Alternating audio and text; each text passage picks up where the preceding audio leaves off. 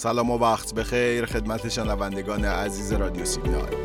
محمد رضا مکرم هستم و با یکی دیگه از سری برنامه های تحلیل و بررسی بازار بورس تهران امروز چهارشنبه 29 اردیبهشت ماه 1400 در خدمت شما. خب تو این یک هفته ای که گذروندیم شاخص کل نوسانات زیادی رو داشت. همونطوری که دیدیم فقط سهام شاخص ساز و بزرگ طی این چند روز معاملات خوبی رو داشتن. در واقع در ادامه این روند نزولی و فرسایشی دامنه نوسان متقارن هم نتونست تغییر محسوسی ایجاد کنه. اخبار حمایت 200 میلیون دلاری از بورس هم بی تأثیر بود و اکثر نمادها همچنان قفل در صف فروشن. درسته که ارزش معاملات افزایش پیدا کرده و از فشار فروش خیلی از نمادهای بازار کم شده. اما همچنان هیجانات در معاملات بیاعتمادی و ابهام نسبت به اتفاقات آینده در بازار وجود داره بررسی ها نشون میده خیلی از سرمایه گذارها در واقع به خاطر انتظارات کاهشی دلار دست نگه داشتن و اقدام به خرید نمی کنن. چرا که خیلی از تحلیلگرها معتقدند در صورت کاهش نرخ دلار به محدوده 18 تا 20 هزار تومان بازار سرمایه می‌تونه از همینجا 20 تا 25 درصد دیگه بریزه به هر حال بازار باید اول فروشندگان هیجانی رو پیاده بکنه تا بشه در مورد تغییر روند صحبت کرد. به همین دلیل تا زمانی که نقدینگی به بازار تزریق نشه بهبودی هم اتفاق نمیافته. مثبت نشون دادن شاخص کل به وسیله چند سهم شاخصساز هم نشون دهنده ضعف مدیریت در بازار سرمایه است. چرا که بورس بیش از 600 شرکت پذیرفته شده داره.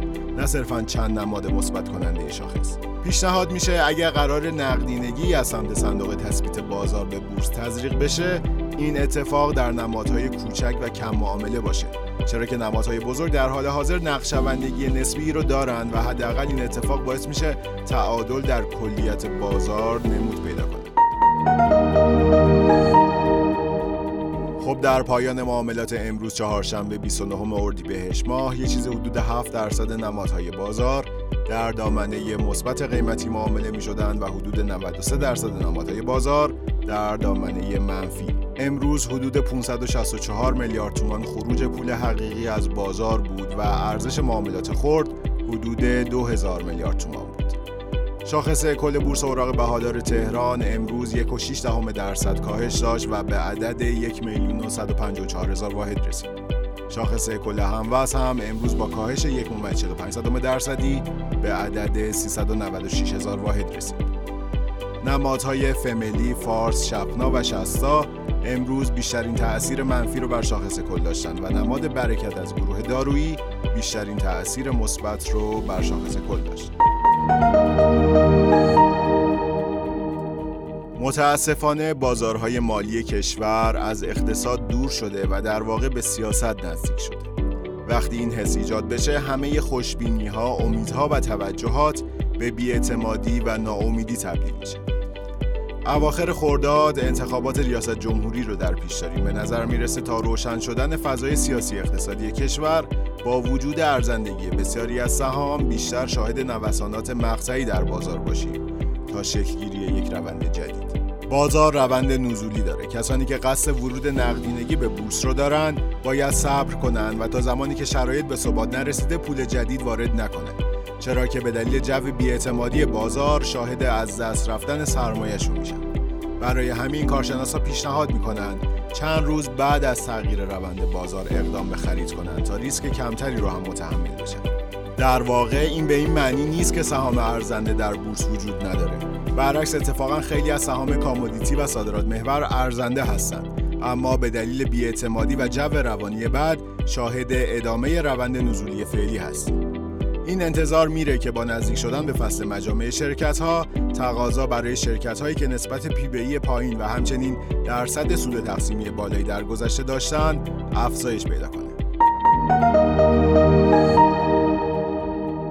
خب از نظر تکنیکالی نزدیکترین حمایت مهم بازار در حدود 1 میلیون تا 1 میلیون هزار واحد قرار داره. حدود 1 میلیون هزار واحد از اونجایی که کمترین مقدار ثبت شده برای شاخص کل بورس تهران طی 8 ماه گذشته است، از نظر فنی و هم از نظر روانی برای معاملهگرها مهمه. خدایی نکرده در صورت از دست رفتن این سطح شاهد ریزش های شدیدتر در شاخص کل بورس خواهیم خب ناحیه‌ای که به نظر اکثر فعالین بازار تراز تعیین کننده بلند مدتی بورس به حساب میاد حدود 900 تا 1 میلیون و هزار واحده این ناحیه جدا از اینکه از نظر تحلیل نموداری مهمه از اونجایی که سال گذشته در واقع استارت موج صعودی جدید از این ناحیه زده شد به این معنی که پولهای گنده و دست برتر بازار در این ناحیه به بازار تزریق شد. از منظر نقدینگی به نظر سطح مهم و معتبری برای بازار به حساب میاد.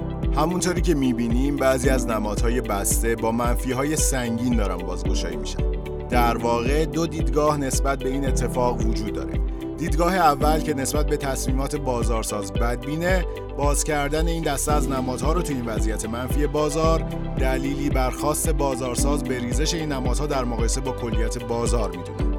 و ایده دیگه که به بازارساز و تصمیماتش بدبین نیستن دلیل بازگشایی این روزها رو تمایل بازارساز به زودتر متعادل شدن بازار می‌دونن. چرا که از نظر این گروه همه نمادهایی که در موج شدید سعودی همراه بازار بودن نمی‌تونن در نزول بازار شونه خالی کنن شنوندگان عزیز رادیو سیگنال چند تا خبر مهم امروز رو هم براتون می‌خونم و در پایان از حضورتون خداحافظی می‌کنم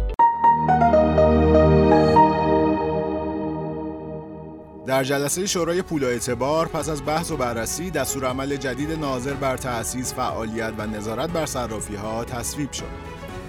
رئیس کل بانک مرکزی در خصوص شایعات اخیر حوزه ارزهای دیجیتال تصریح کرد که این نهاد تا زمان ترسیم نقشه راه هیچ گونه اقدام شتاب زده ای انجام نمی‌دهد. شرکت خدمات پرداخت شاپرک به شرکت های پرداختیار دستور داده که نسبت به قطع خدمات پرداخت الکترونیک به وبسایت های ارائه دهنده خدمات خرید و فروش ارزهای دیجیتال اقدام کنند. نظام صنفی، انجمن بلاکچین و انجمن فینتک ایران در بیانیه مشترک اقدامات نهادهای دولتی و قانونی در حوزه ارزهای دیجیتال را تقابل شتاب زده در زمینه خرید و فروش رمز ارزها عنوان کردند. دستورالعمل و شرایط صدور جواز و پروانه بهره برداری استخراج ارزهای دیجیتال یا همون ماینینگ توسط وزارت صنعت، معدن و تجارت اعلام شد و استخراج کنندگان می‌تونن برای اخذ مجوز ماینینگ اقدام کنند. و به عنوان آخرین خبر حذف ارز 4200 تومانی از واردات ملزومات دارویی کلید خورد. خیلی ممنون و متشکرم که ما رو میشنوید. امیدوارم هر کجا که هستید سلامت باشید. روزتون خوش. خدا نگهدار